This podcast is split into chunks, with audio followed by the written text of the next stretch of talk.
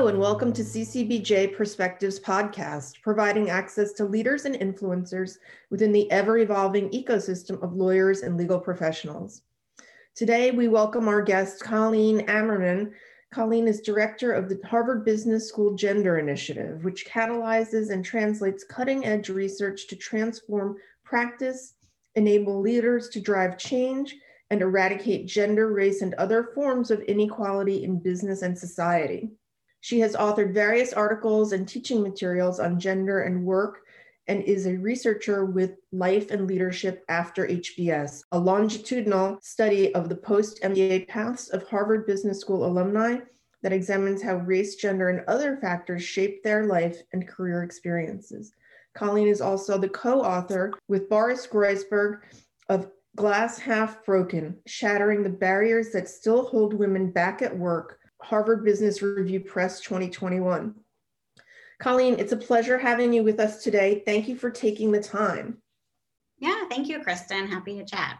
So, congratulations on your book that's coming out this year. Um, it sounds very exciting and like I would imagine a labor of love.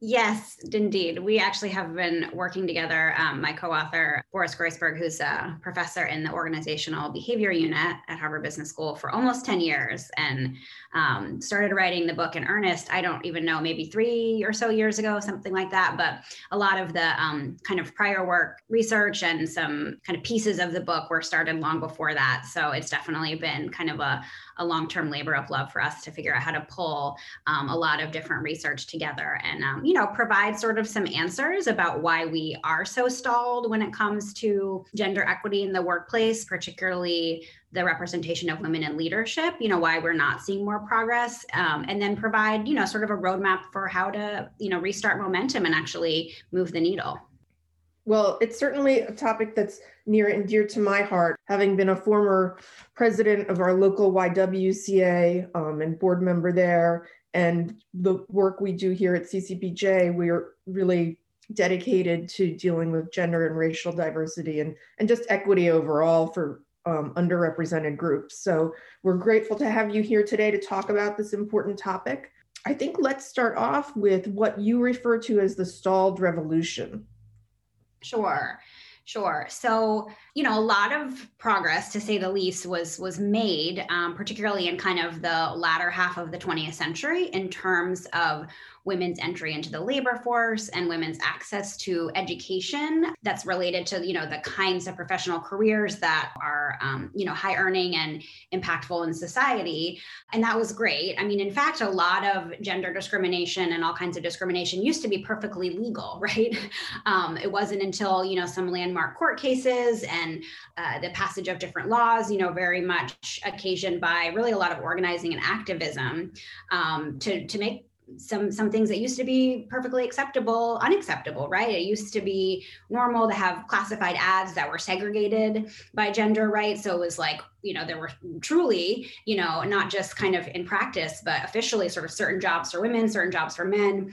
Sexual harassment didn't become something that uh, you could bring a, a legal claim about until the 1980s so you know the fact that we sort of outlawed all kinds of discrimination and even things like you know uh, women's access to education as i mentioned right? So you know uh, you know a school like harvard college didn't you know become co-ed until um, you know the second half of the 20th century. And so that was tremendous. That obviously made a big difference to women's sort of access to careers. However, what we saw happen was um, in the starting in kind of the 1990s, we've experienced kind of this stall where women have really since then kind of topped out at about 20% in leadership, really across you know the vast majority of sectors and industries, and we haven't seen a lot of movement on that um, in the past you know 20 25 years and so there's a lot of reasons for that.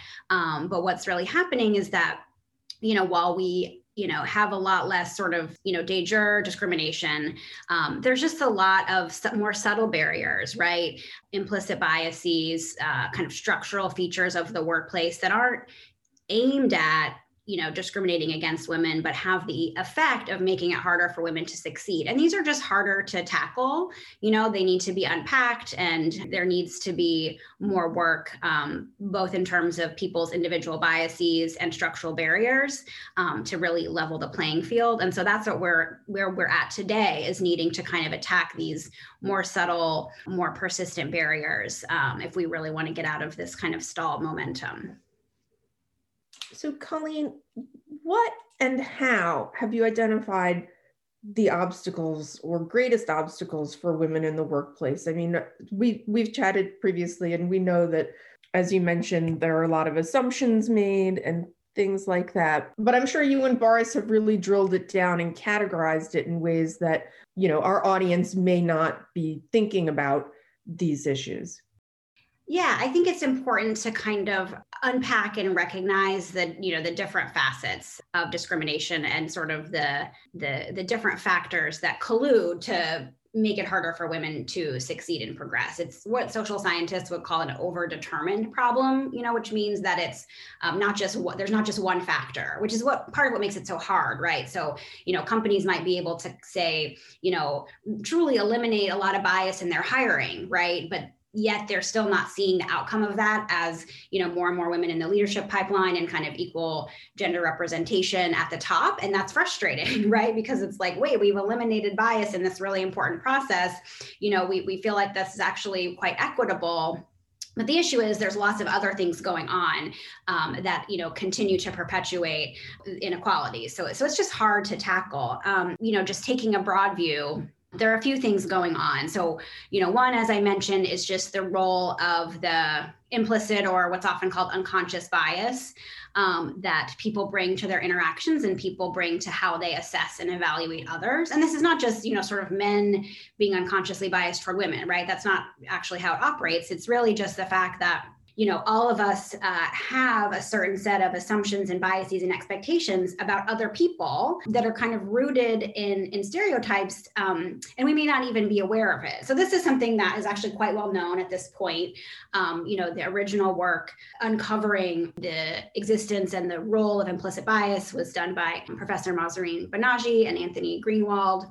And uh, you know they discovered that this was really playing a role in how people viewed men and women. And, and we all hold these biases, right? So women have them too. Um, and what it means is that we view people you know through through kind of a clouded lens even if we you know very much believe you know in gender equality and believe that women are you know just as capable at work and just as suited to leadership it's really not about your explicit beliefs it's just you know these um, these kind of lingering um, and deeply rooted you know expectations and assumptions you know again, just based on kind of continued inequality in society. So the issue is that we kind of bring that to the table in the workplace um, and that can have lots of effects on people's careers right it can mean that when you know you're evaluating two different people to hire or to promote or to give a stretch opportunity to you are not necessarily viewing them in the same way if they're of different genders even if you want to and you sort of believe that you should evaluate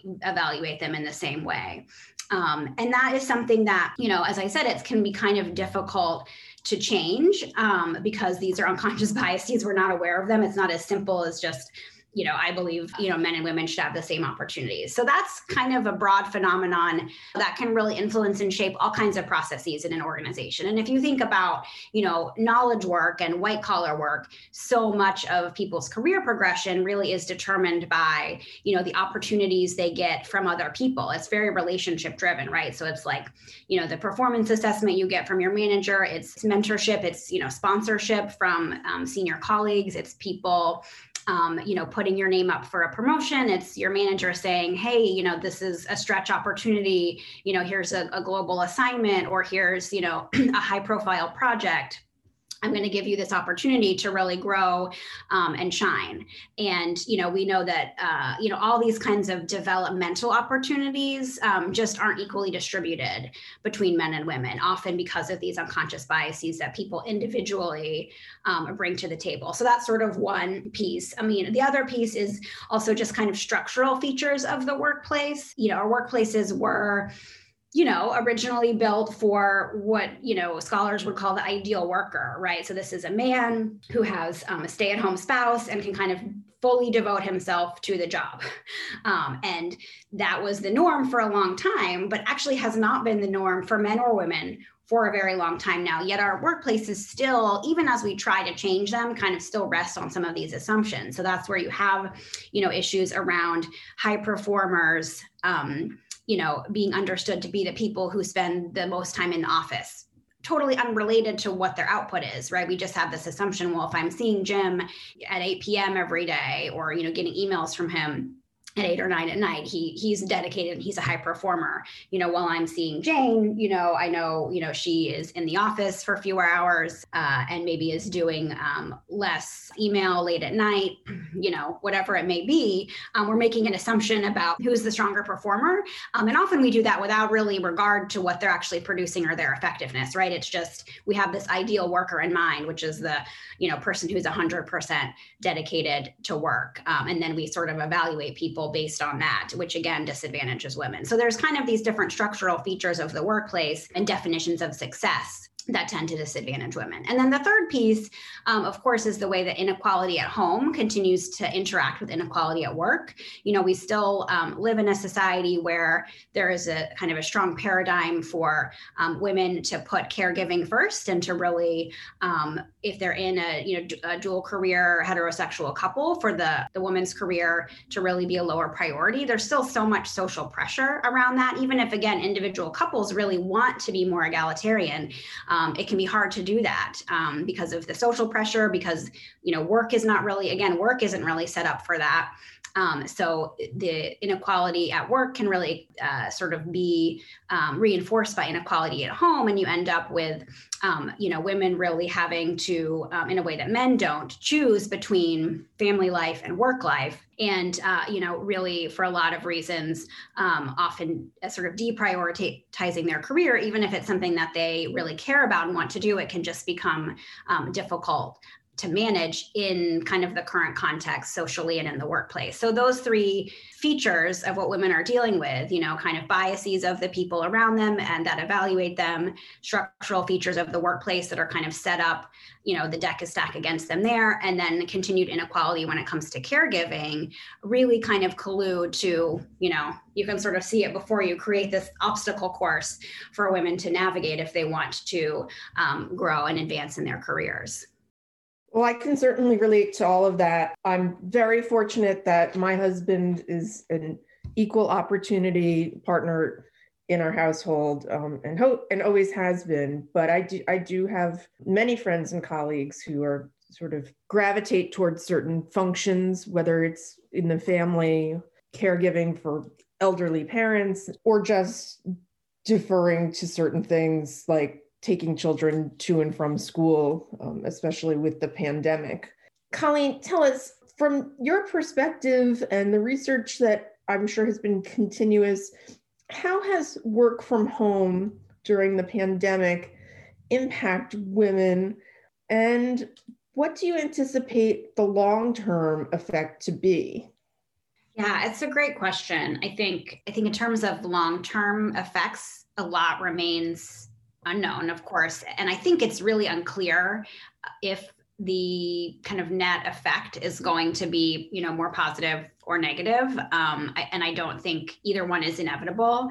In terms of how it's affected women today, I mean, going back to this note about inequality in caregiving, you know, definitely work from home under the conditions of the pandemic is it's quite well known already that that has actually impacted women's careers and women's participation in the labor force um, negatively, you know, in a very dramatic way. A lot of job losses driven by women, um, you know, simply not being able to, you know, not having access to childcare. And so you know under the conditions of the pandemic kids aren't in school you know especially early on you know daycares weren't even open. It wasn't really people didn't know how to safely have a um, you know a relative or um, you know an individual caregiver in their home. Um, so that was quite dramatic and definitely drove a lot of women out of the labor force particularly in some of the sectors where you know you have to physically you know you have to be at your job. You can't work from home. Um, and then you know going on even as as we all sort of adapted a little bit more to that um, even for women who actually can work from home um, the caregiving burden has you know been really intense um, you know and had a pretty dramatic impact. So you know research has found different things you know looking at just work hours. Uh, there was a study by caitlyn collins and colleagues which found that you know women with children reduce their work hours you know several times more than fathers with children. Studies of uh, academics have found that you know women were very early on already starting to uh, submit you know fewer papers to journals right which is kind of just the standard output productivity metric for people in academia. And that was driven by this caregiving burden. And you know we've also seen of course you know individual stories you know things in the news you know of, of, of women bringing some legal claims you know against employers who denied them leave that should have you know been guaranteed to them under the federal cares act. And uh, employers just not really accommodating their needs. Um, so we've seen a lot of job job exits and you know reduction of women's participation in the labor force. What I think also is really important that's talked about a little bit less is the um, way that women who have managed to maintain their jobs um, and are working at home, the kind of stress that they're under and how that's impacting them just globally um, not just at their jobs. So the most recent Women in the Workplace study um, that came out from Lean In and McKinsey late last year you know found that women are in fact quite worried about how they're being perceived at work at this time of lack of you know school lack of childcare um, and work from home. So it's not simply that you know they're leaving jobs although that's a, definitely a big problem or reducing hours you know these are big problems. But i think for a lot of women who have been able to hold on to their jobs you know and really want to maintain their career progression you know they're um, under an enormous amount of stress and it's really affecting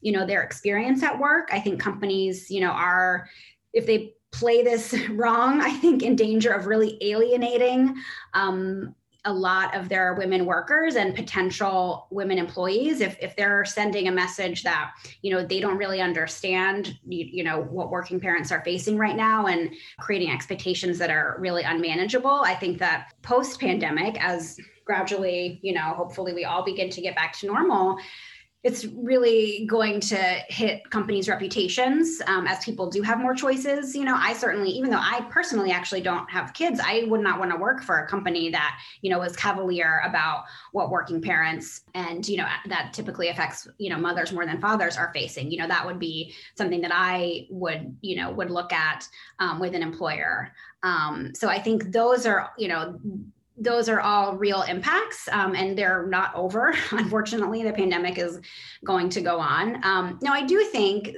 as i said what, what remains to be seen and how it's going to play out could be positive or negative. So you know the shift to remote work and the fact that companies are realizing that a lot more is possible remotely than may have been assumed. And in fact, it's not necessary to the degree that many companies and managers have thought to have people in the office to have that literal FaceTime um, could be positive, right? If it shakes up some of our expectations and norms about, you know, what it means to be productive and what it means to be successful uh, and all of that, that could be a good thing, right? If we actually can sort of start to break down the culture of FaceTime, the culture of, you know, needing to be in the office for X number of hours a week and you know needing to be there before your boss arrives, et cetera, et cetera, and really focus more on people's output, which uh, for a lot of people in white collar jobs, you know, can be done almost anywhere, uh, at least a big chunk of their job. That could be great, right? That could really mean that we we start to shift more to evaluating people on their output.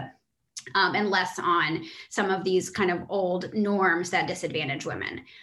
Unfortunately, I don't think that's inevitable. I think there's also the risk that what you end up having is is something that reinforces those norms where you may make remote work available but if it's seen as kind of lower status or seen as oh the less committed people you know work from home because you know they want to be you know manage their family responsibilities better and you have far more women you know doing remote work um, than men you could end up with this kind of two-tiered system that actually reinforces the norms. Um, we already know from past research that taking you know existing flexibility family accommodations like you know flex hours and uh, work from home um, and parental leave and things that already exist that can you know research has shown that that can detrimentally impact um, careers right? You can be seen as less committed to work in some companies if you take advantage of that. So i think companies need to be smart about it and and actually be proactive in making sure that you know there there's not cultural messages being sent that remote work is for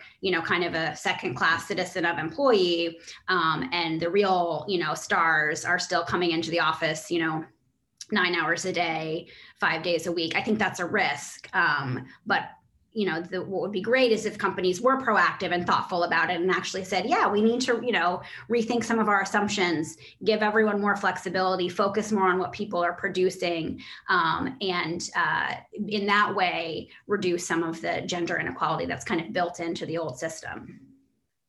So as you were speaking i was jotting down a few notes and it, it brought me back to a few things that i haven't heard many people talking about. So back in the day, and I'm dating myself, Six Sigma was a really big popular tool for assessing productivity. And it was, you know, largely applied to things like manufacturing, right? Supply chain management, things like that, not white collar type work. And I agree with you. There is a perception of productivity. I, I will give um, our organization, Law Business Media, CCBJ, a little pat on the back you know, our attitudes here are just get your work done. And if you have to go to the dentist like at two o'clock in the afternoon, nobody needs to know that. Go to the dentist and just know that. Let us know you're off the grid for an hour or two. Same with with family issues, and you know we have some of us have children, and some of us of more mature age, and some of us have younger children. But we're all managing whether it's you know, yesterday I had to take the morning off to get my mother over to get her vaccine. You know, that's what it was. But I think one of my questions is, and you may not have the answer to this, Colleen, is about attitudes. And in my in my inner circle of working parents, I'm finding different attitudes about what you were describing as a reflection of productivity. Some organizations were very keen to get back into the office because they felt that there was a lack of productivity, and other organizations were more concerned with safety. And are you seeing that as gender issues? And I'm raising this also because in our local school district, we're having a conflict right now where our administration is pushing towards bringing all the children back to school and the teachers who and administrators who are disproportionately women and tend to be women of a certain age are objecting to it because of the spike that we're seeing here right now. And if you have anything to add with relation to just attitudes about safety versus productivity um, no, it's a good question. And I mean, you know, certainly I, you know, wouldn't want to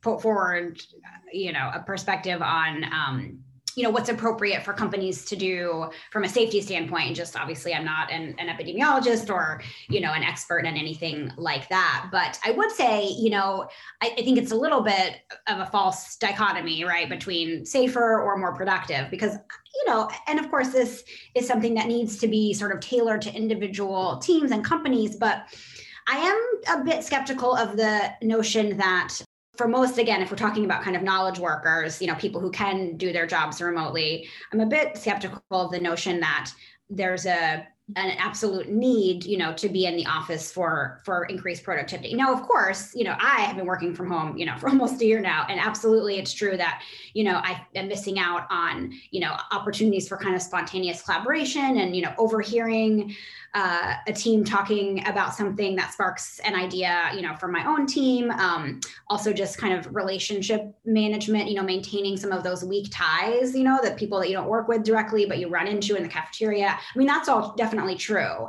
Um, and I personally, you know, find a lot of value um, for my work in that. However, I think the notion that sort of managers or leaders can't um, assess the productivity or you know motivate their teams to be productive or kind of you know get a team to produce good good results on core business needs without seeing them physically i think that is more of a um, reveals some you know challenges about management rather than in the office versus out of the office right? I think there's a lot of you know at this point even prior to the pandemic a lot of research done on remote work and you know managing distributed teams that's only increased. I think there is you know quite um, quality advice and evidence-based guidance on that for managers. You know some of it from you know um, folks at harvard business school um, that are doing great work. So i think that there are a lot of places for managers to look to manage a remote team or distributed team effectively.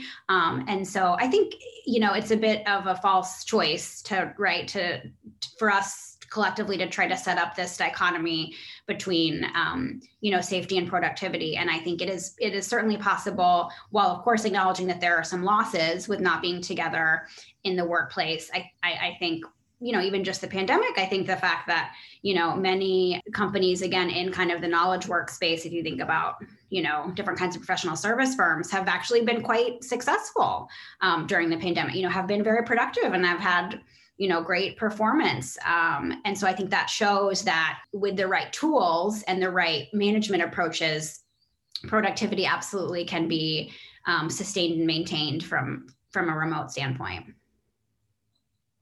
I'm not sure if that answers your question, mm-hmm. but that's those are my off the no, that's, thoughts. That's super valuable. I mean, it's it's a discussion, and there's not a lot there's not a lot of hard data out there about attitudes, right? So we can just work with our, our own observations. Right. right. So you and I have spoken about men as allies, and I'm hoping we can just talk about allies in general you know both both men and women in my opinion have a responsibility to be allies and kind of circling back to the idea of attitudes to have an interest in furthering the success of the people on their team. We've we've spoken about this before where people who may be facing challenges don't necessarily recognize that they were hired by an organization or an individual for a reason and that that organization or team leader is invested in their success and that's kind of where I, i'm hoping we can talk about allies in that respect yeah, absolutely. Um, I, I, think it's really critical, and I, I liked how you mentioned before. You know, your own spouse, right? You know, being a you know sort of an equal partner. I, I think there's a huge role for men to play you know both at home and in the workplace. And and you know we talk about this in the book. And really you know i think my co-author and i agree on this you know sort of see men as the most you know underutilized tool or resource in the in the battle for gender equality.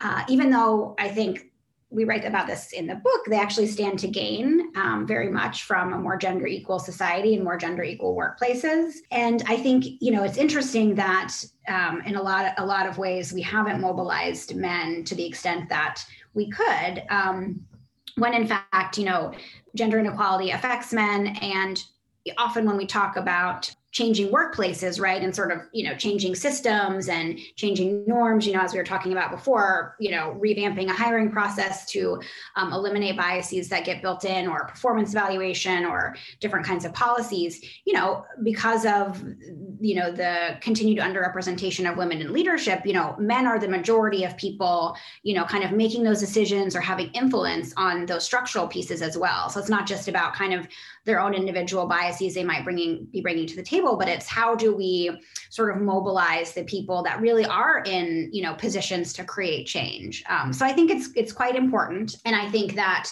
what i would suggest or, or what i think is the right approach is sort of helping men to understand that um, to your point, Kristen, you know, gender equality is something that we all have a stake in, right? And we all sort of have both an opportunity and um, a responsibility to do our part. And this is true broadly, right? Not just in terms of of um, gender discrimination, but generally speaking, right? All kinds of um, ways that people are disadvantaged um, according to aspects of their identity, you know, different axes of inequality that obviously intersect with, e- with each other, right? So if you're talking about women, you know, we have to acknowledge that women of color face different and additional and some unique challenges, right? So if we're not really attentive to that, what we end up doing is only talking about, uh, you know, challenges for white women and then kind of benefits accruing to white women. And I don't think that's you know really a victory for gender equality right? If we have you know fortune 500 ceos you know that are you know 50 50 but yet it's all white women in those those roles i don't think anybody would consider that kind of a victory for women. So i think this notion of allyship as you said is really important. And to recognize that you know we all have a stake in it. I think men do stand to gain from gender equality. It's not a zero sum game. Um, so if we have a world in which um, we don't have uh, this very strong kind of binary between you know work and family. That frees up men um, to actually be able to be more present in their families and as parents which is something that lots of research has demonstrated men want to do. Um, and but often our you know our workplaces make it hard for them to do that um, just as they make it hard for women to succeed at work right? We sort of um, continue to reinforce um, this uh, these these traditional gender roles that I think are quite harmful um, to men as well in different ways. Um, and of course, you know, we know from lots of research that greater diversity in our workplaces is beneficial for everybody, right? So um, when you have a team that's working on problem solving or innovation, you know, research has demonstrated that gender and racial diversity is beneficial for that. There's all kinds of ways that we can harness differences to be more productive, um, be more effective at work, um, have deeper relationships, um, have more of a learning mindset um, where we're actually taking differences as you know sources of insight about our work. The chair of the Gender Initiative at Harvard Business School, um, Professor Robin Ely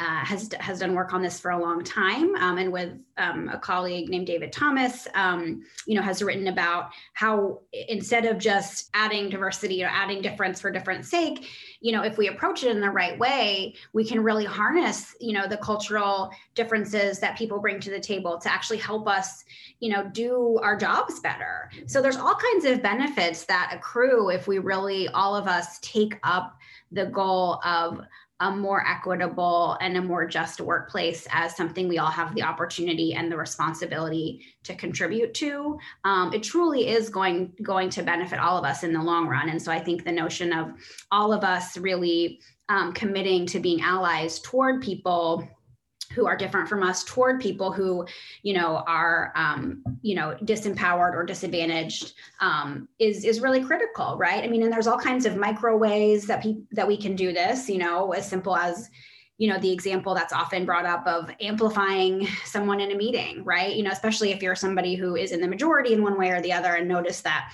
a colleague you know who's in the minority along gender or race um, or um, you know another axis of inequality is is you know doesn't seem to be being heard you know taking that opportunity to kind of turn it back to that person and say wait i you know i'd like to hear what um, you know kristen had to say there. I, I think um, it sounded like she had a new idea right? Those are kind of micro moments. And then of course there's bigger structural change that we can um, influence if you know according to kind of our, our sphere of influence if we're a manager how we run our team you know if we run a department or a company you know obviously a lot of power to change policy and change culture. And then even if you're not in in those um, leadership roles right just um, having conversations with your peers um, about these issues is also critical. So there's all kinds of ways we can kind of activate ourselves as allies. And i agree that that's um, a really important piece of the puzzle so, Colleen, I think you were leading nicely into the idea of how companies can make cultural shifts to become glass shattering organizations. Can you talk about that a little in a little more detail? Sure. Yeah. Um, and that's something that we write about in the book is sort of this this you know term that we came up with glass shattering organization it's trying to sort of change the paradigm a little bit and say okay we have had actually lots of women, right? You know, kind of break through the glass, this proverbial glass ceiling, um, you know, and we profile some of them in the book, and that's really important, you know, both in terms of kind of their own impact on society, but also kind of as inspiration for you know aspiring leaders to remember that um, there are women who've kind of overcome these barriers and reach leadership and be able to have have a huge impact on their industry and on um, and on the world. Um, and that's great. And we you know part of what we do in the book is is to try to talk a little bit about how they did that you know what are some of the ways that they overcame barriers. But our view, um, my co-author and I, our view is that there's not enough conversation about how organizations need to change to actually, you know, instead of just seeing, you know, women one by one kind of, you know, punch through the glass, actually do away with it, right? So the whole that whole ceiling eventually shatters. And so we wanted to kind of take that approach um, and say, okay, there's a lot out there about what women can do, how they can navigate you know the reality that exists in organizations but what can we say about how organizations can really shift and change um, to, to, to create a, a, a situation create a context where um, women are able to succeed without having to overcome these obstacles. Um, and so, you know, I think there's two axes along which, you know, companies can tackle this. So one is really, you know, about structures and systems.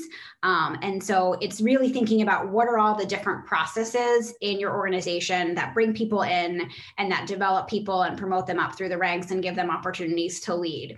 Um, right. So that's hiring, that's, you know, and breaking that down further into recruitment, into interviewing, um, salary negotiation, you know, thinking about integrating employees into your organization performance evaluation, um, you know, promotion and compensation, retention, you know, the whole kind of gamut, right? If you think about people management as this collection of all different processes that kind of move people along and people can either kind of you know continue to grow and develop and reach their full potential wherever that is. You know it's not the ceo you know role for everybody but you know they can reach their full leadership potential. Um, or uh, you know what you can do is uh, unfortunately you know a lot of people stall them at lower than their leadership potential right? So they kind of get stuck at a level that's not reflective of their true capabilities. So part of it is taking um, a systemic approach to those processes to kind of take bias out of them. And there's again you know lots of um, facets to this. Um, and so you know that we go into great detail in the book drawing on you know research from many many colleagues um, and what we really know um, from the evidence about how that works. You know what are ways that you can take bias out of different systems? What are the things you can do to kind of educate people uh, so that they're not inadvertently injecting you know kind of their unconscious bias or how can you kind of take the opportunity for bias out of a process? So that's one you know big piece is what is the nature of the this people management systems that you have in place? And then the other piece to that which is just as critical are kind of two sides of the same coin is just kind of inclusive and equitable management as a characteristic of the manager right? Because at the end of the day, it's people that are implementing these processes. So absolutely you need to set up the processes so that you're not just building building bias into them you know from the get-go. But then you also need to make sure that um, people managers are really committed to um, inclusive management. And that means you know self-reflection. That means um, you know acknowledging and identifying you know your own biases and kind of working to overcome them. That's something that again it's not just men. We all you know have the opportunity to do. We all um, have some of these implicit biases and all can kind of commit to overcoming them and making sure they don't color our decision making um, that is building relationships across difference. Um, you know there's a principle called homophily um, which may, basically means that we're all sort of naturally drawn to people who are like us especially on big um, factors that are important in society like race and gender right? So it's not again it's not to say that that is um, you know sort of a nefarious phenomenon. It's just natural that we're drawn to people who are like us. But if we're managers and we're not reflective about that and we just kind of are not thinking about it and end up cultivating and mentoring and developing the people you know who share our race or our gender or both you know we're going to end up with what we see in a lot of companies with pretty homogenous groups at you know middle and higher levels of the organization. So inclusive management is reflecting on that and actively cultivating relationships across difference both you know for yourself and among your team. And again in the book we go into kind of more detail about these principles but at the end of the day you know it's about putting in the right systems and policies and then um, you know empowering managers to um, truly you know uh, work in an inclusive and equitable way with their teams So, Colleen, what is your hope for the future of women and other underrepresented groups in corporate America? Oh, that's a that's a good question. Um, I think writing this book, you know, our hope is to, as I said, sort of provide some answers about why we're not seeing the progress that I think you know most of us would like to see. Um, you know, and my my worry is that what happens when we don't see the progress that we'd like to see is that it's kind of demoralizing or reinforces this this kind of narrative that it's never going to change right? And so it kind of leaves us really stuck. And so our hope is to kind of you know break through that and say you know look that's not the case. Um, we're not stuck. It's not just inevitable you know that we're going to be kind of topped out at 20% of women eh, you know in leadership positions um, in many industries and, and not really seeing you know that's kind of the the top marker in general. We don't have a lot of instances where it's greater than that. Um, and sort of say that's not you know inevitable. We can change this. There are some reasons why we we are kind of stuck there but there also some clear solutions to to those drivers right? There are some things we know from research to address what those factors are. Um, so my hope is really uh, you know just that we'll be able to kind of break through where we are kind of stalled um, and kind of reinvigorate momentum um, and again sort of empower everyone to think about this as a, a, goal that we all have a stake in right to really shift from thinking about you know the lack of women in leadership or gender inequality at work as sort of a problem for women and really you know sh- help people understand it as a problem for society um, for business for the world. Um, I think that's what's what's going to help us really uh, move the needle is for everyone to kind of internalize uh, that as the goal right? And as um, as something that we all have a stake in. And and that's what i think will really help us overcome you know kind of being at this stalled place. Well thank you so much for joining us today and for all your valuable insights.